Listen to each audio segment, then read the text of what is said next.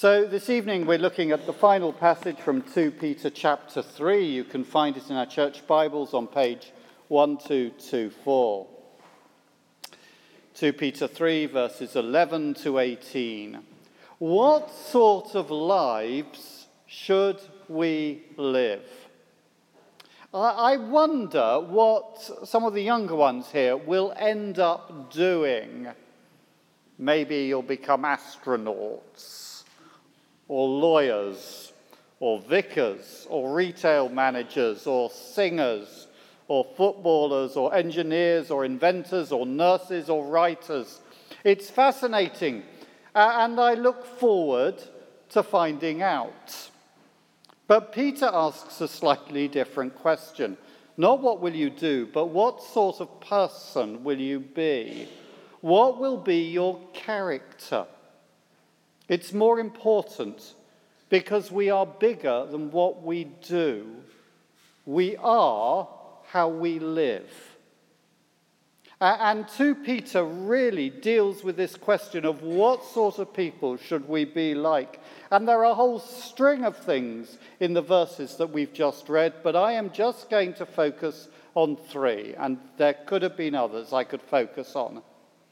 And the first thing is we're called to be holy people.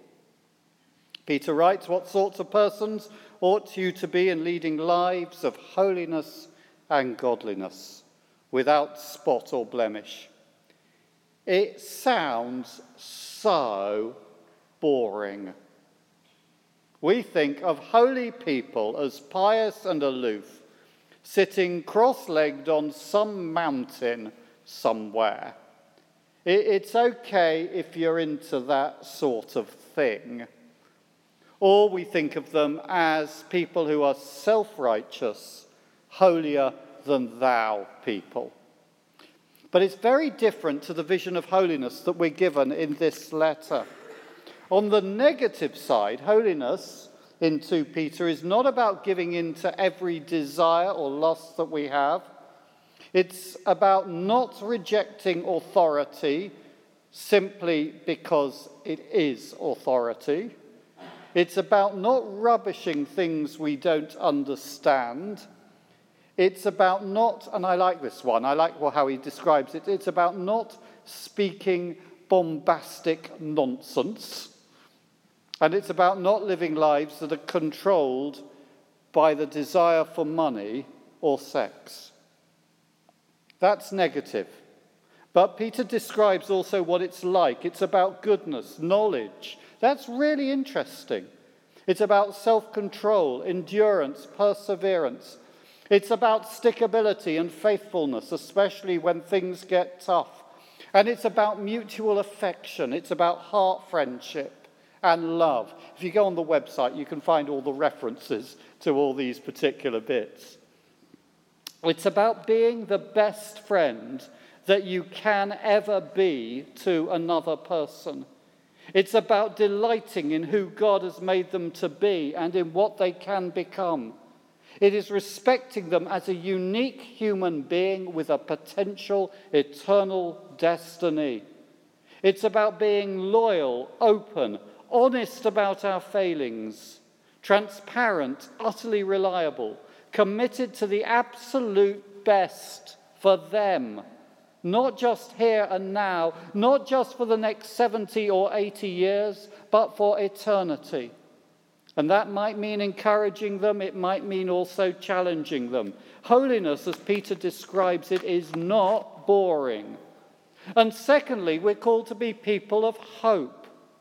We are people who are looking to the future, to the day when Jesus returns, when death and destruction and pain and suffering and evil are wiped out. 2 Peter 3:13 in accordance with his promise we wait for new heavens and a new earth where righteousness, rightness, is at home.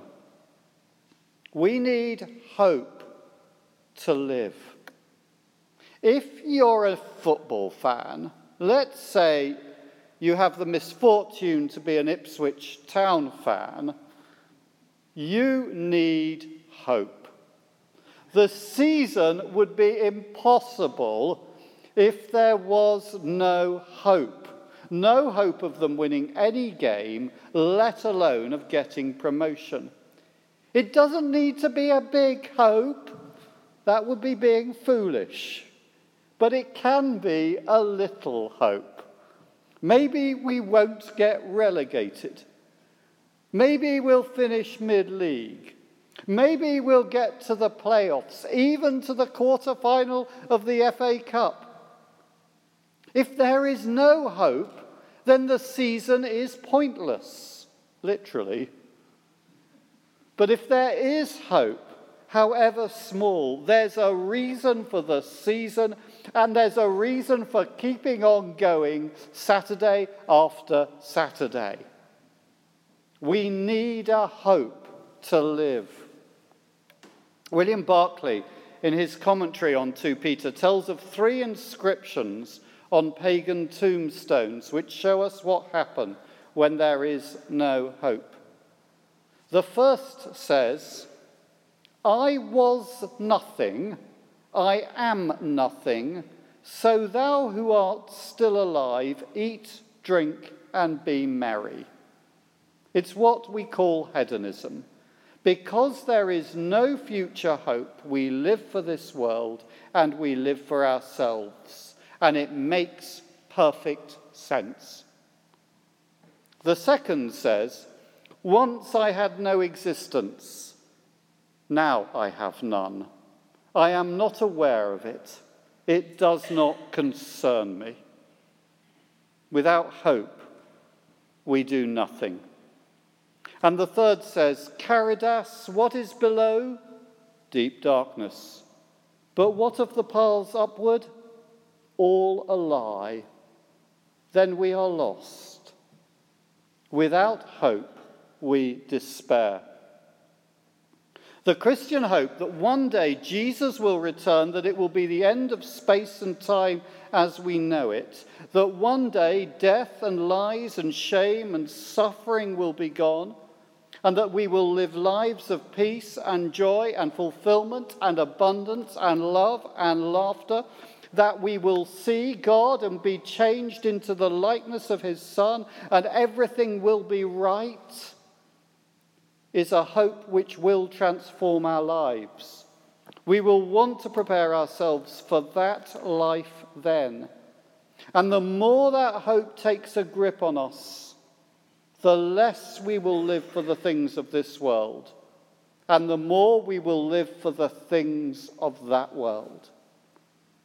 But the hope that Jesus will return is, I suspect, actually harder to believe even than the idea that Ipswich might get promotion next season. Peter is aware of that. You see, he's writing to people who others have come in and who've said, There is no future hope. Give it up. Live for this world, live for yourself, because this world is all that there is. But that is why he's writing. He's saying to people, This is the promise of God. This hope is real. It may be bigger than our minds can grasp, but it is real. And earlier in this letter, he's reminded us of something that happened when Jesus was alive. You see, in chapter 1, verses 16 to 18, he tells of how he saw the glory of Jesus. Peter, James, and John went up a mountain with Jesus, and Jesus was transfigured. They saw him. They saw him as one who was bigger than time he was speaking with Moses and Elijah, both of whom had lived centuries before.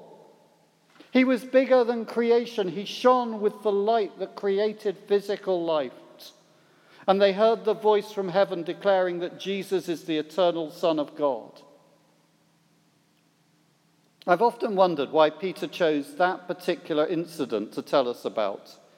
In the New Testament, outside the Gospels, it's the only specific incident in Jesus' life, apart from his death, resurrection, and post resurrection appearances, that we are told about?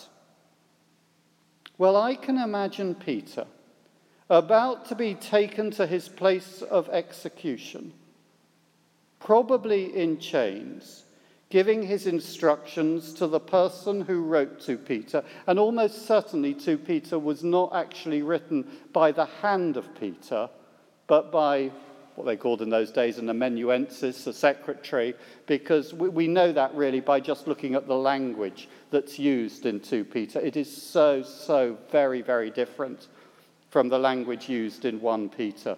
And it's not the sort of language that, that the Apostle Peter really would have used. But that's no reason for saying that it doesn't come with the full authority of Peter, because there are times when I'll say, ask Jackie and say, Oh, Jackie, could you write a letter to, to, to somebody? Um, and she'll write the letter. It's in her words, but it's saying exactly what I want it to say.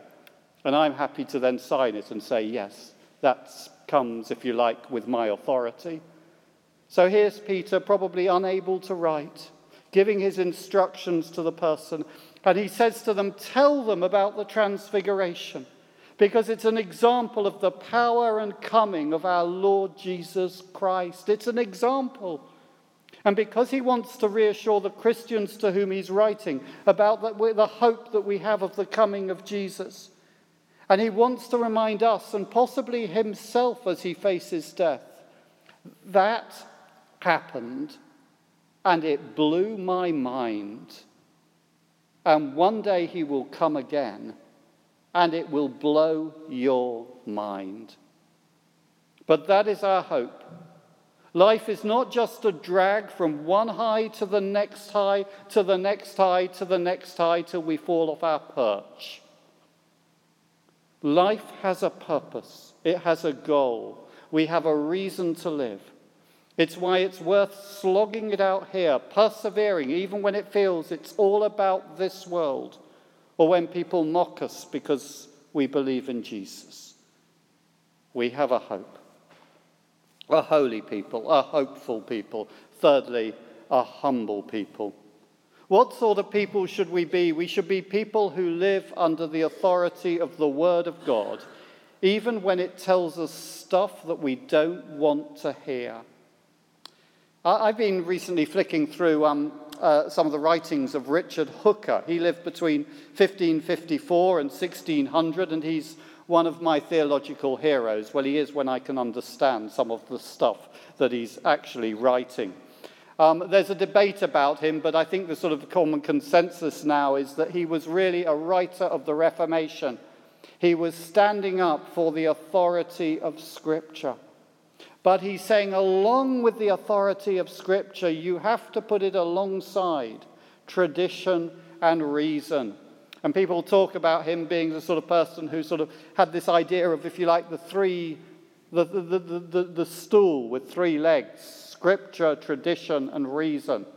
Although, actually, more recently, people say, no, it's not the three legged stool, it's the tricycle that's more important for him. The front wheel, the key, key wheel, the leading wheel is scripture, and the other two wheels are, are tradition uh, and reason. But, but actually, it seems to me he's saying what, what, what Peter is saying here. You know, I love verses 15 and 16 but Peter tells us that Paul's letters are to be considered scripture. In other words, they have authority. That's interesting because actually, in one of those letters, Paul tells us how he confronted Peter when Peter was wrong. But Peter also says, and this is a bit that I quite like, that what Paul writes is hard to understand in places. And we need to be careful how we interpret those passages and other parts of the Bible. Because to be honest, we can make the Bible say stuff that God would never want to say.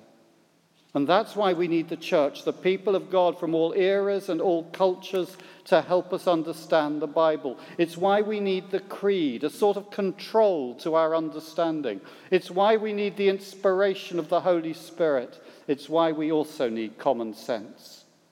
We really do need to have a degree of humility when we come to understanding the Bible. I have every confidence that this is the Word of God.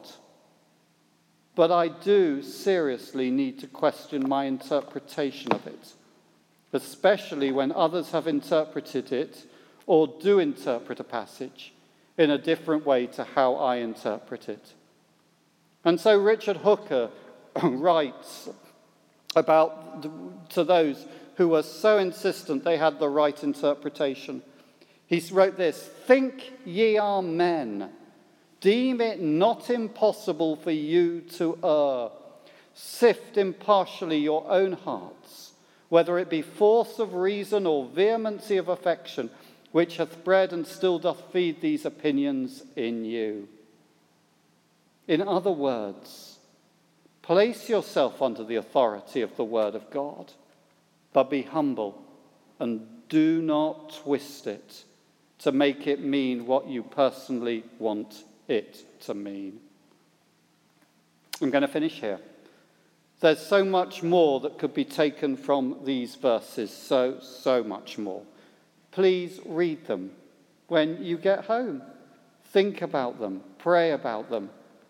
But remember what is really important is not what you do, but how you live.